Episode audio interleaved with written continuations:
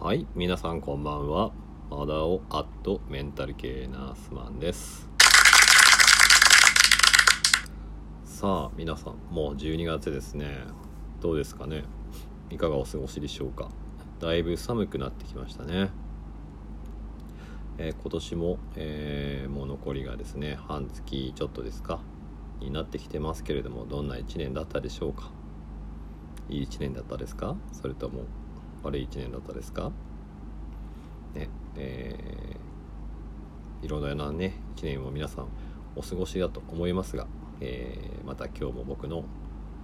ざれ言のお話に付き合っていただけたらいいなと思います。今日はですね何を話そうかなと思ってましたけれどもちょっとあのピグマリオン効果っていうものが、えー、心理教育学であるんですけれども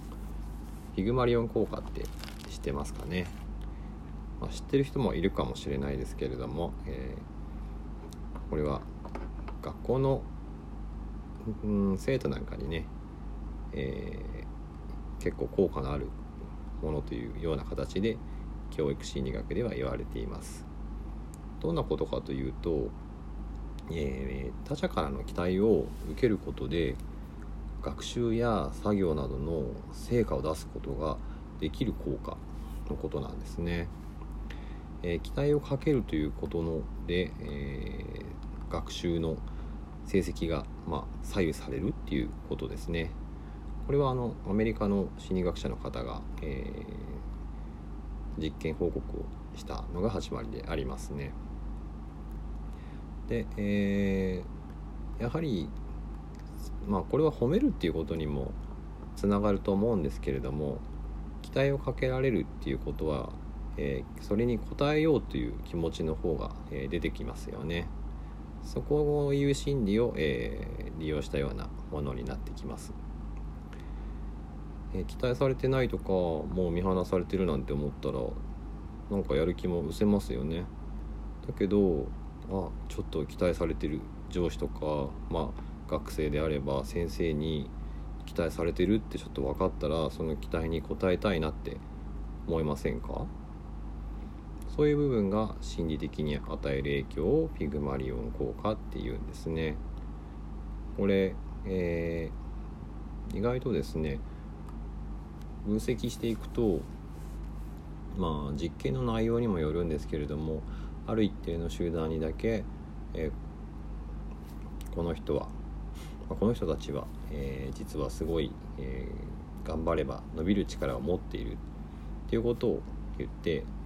その他の部分の人たちには、えまあ、普通の人だというふうに言いますとやはりあの教える側も伸びるっていうふうに期待をかける部分があるじゃないですか。そうすると教える側もその他者他のグループとは違ったこう接し方をするわけですよね。ですのでまあお互いウィンウィンな感じになるような感じですね。もっと伸びるんであるからもっとこういうことをやってあげようとか。伸びるんであればもっと、えー、いろんなことを教えてあげようとか。そういう風な形になるんですね。だからピグマリコーン効果っていうのは割と、えー、受ける側だけじゃなくその教える方の側上司とか先生の方の側の、えー、影響も、えー、だいぶあるんじゃないかっていうふうに言われています。ですからそこで教える側がいくら期待を持ってもそれに対して何も、えー、アクションを起こさないとあまり効果がないんじゃないかとかそういう効果もことも言われていますね。でピグマリオン効果ってそういう、まあ、良い方向に持っていくっていう部分なんですけどもこれが逆にネガティブな方向ですね、えー、逆に悪い印象を、えー、持ちながら接すると、えー、その人はどんどん悪い方向に行ってしまうっていうのがゴーレム効果っていうのが逆にありますね。やはりですねあのあの子はもうダメだとかですね、えー、あんな子は教えてももう、えー、伸びないとか、えー、やはり思ってしまうと、えー、教えられる方の側はああ見捨てられたと。どうせ大具なんかっていうふうに、えー、心理的になっていってしまうっていうそれがゴーレム効果って言われるものです。ね、もしですね自分が、えー、誰かを教える側であったり、えー、まあ自分がですね教育、まあ、部下とかを持ったりしてたりしたらちょっとその人のいいところを見てですねそこを伸ばしていくように、えー、うまくやると、えー、効果が出るんじゃないかなっていうそんな、えー、ピグマリオン効果のお話です。うんこうやってちょっと小出しにですね心理学的な話とか、えー、精神科のお話あとは僕の、まあ、私的な話も